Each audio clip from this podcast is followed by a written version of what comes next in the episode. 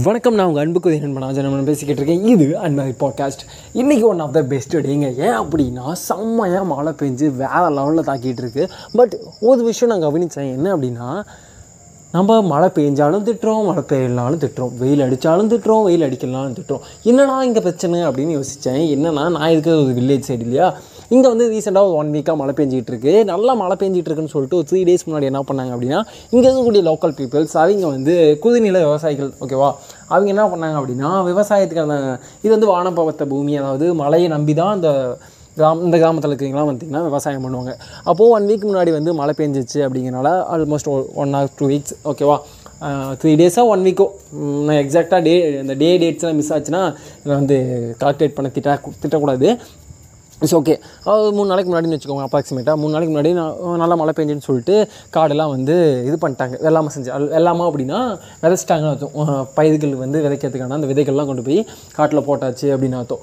ஆனால் என்ன ஆயிடுச்சு அப்படின்னா ஒரு ஒன் டே அதாவது காலையில் விதைக்கிறாங்க அப்படின்னா அன்றைக்கி சாயங்காலத்துலேருந்து இப்போ வரைக்கும் மழை டெய்லி அடித்து பிரித்து மேய்ஞ்சிட்டு இருக்குது. கண்டினியூவாக இல்லை பட் அப்பப்போ விட்டு விட்டு மழை பெஞ்சிக்கிட்டே இருக்கா ஸோ இப்போ என்ன பண்ணுறாங்க அப்படின்னா டே இந்துக்கடா மழை இப்படி பேஞ்சு சாகடிக்குது. ஏன்னா மழை தொடர்ந்து பேஞ்சிக்கிட்டே இருந்துச்சு அப்படின்னா அந்த இடத்துல வந்து பயிர்கள் வளராது அப்படிங்கிறனால அந்த மாதிரி வந்து இப்போது திட்டிக்கிட்டு இருக்காங்க.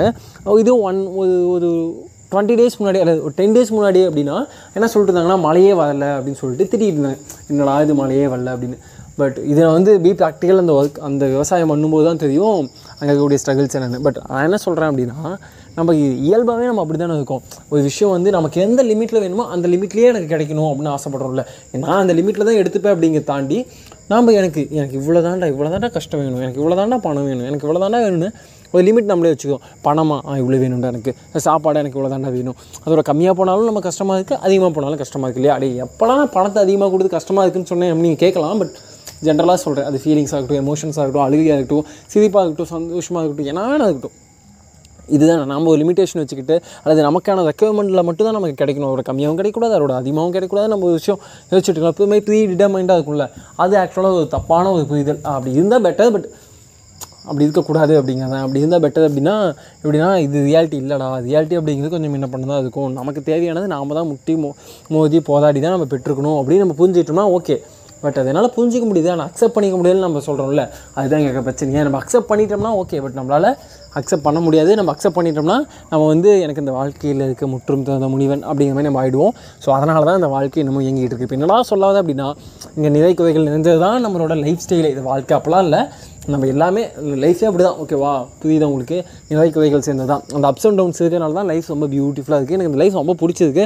அவ்வளோ பியூட்டிஃபுல் ஆமாம் கஷ்டமாக தான் இருக்குது சில நேரங்களில் புரிஞ்சிக்க முடியல. சில நேரங்களில் ரொம்ப சந்தோஷத்தை கொடுக்குது. சில நேரங்களில் ரொம்ப துக்கத்தை கொடுக்குது. இதெல்லாம் மேனேஜ் பண்ண கஷ்டப்படுறேன். பட் இதெல்லாம் உண்மை இன்ட்ரெஸ்டிங்காக இருக்குது வாட் நெக்ஸ்ட் வாட் நெக்ஸ்ட்டுங்கிறது வந்து yes end of the day நமக்கு எல்லாத்துக்கும் எல்லாத்துக்கும் இதே இடத்துல போயிட்டு நோஸ் கட் வாங்கிட்டு தான் இருக்கும். ஆனாலும் அந்த நோஸ் கட் நமக்கு எந்த வகையில் வரப்போகுதுன்னு நினைக்கும் போது சந்தோஷமாக இருக்குல்ல. So end of the day நம்ம எப்படி முடிஞ்ச அளவுக்கு பாசிட்டிவாக எடுத்துக்கோமா அப்படிங்கிறதா லைஃபு ஹாப்பி uh, லைஃப் நேற்று வந்து கொஞ்சம் சோகமான விஷயம் தான் ஒரு மாணவன் வந்து தற்கொலை பண்ணிக்கிட்டான் அப்படிங்கிறது. But end of the day அது கடந்து போக வேண்டிதான். அதை அதே மாதிரியான விஷயங்கள் மீண்டும் நடக்கக்கூடாது. ஒரு சோகம் நடக்க தான் செய்யும்.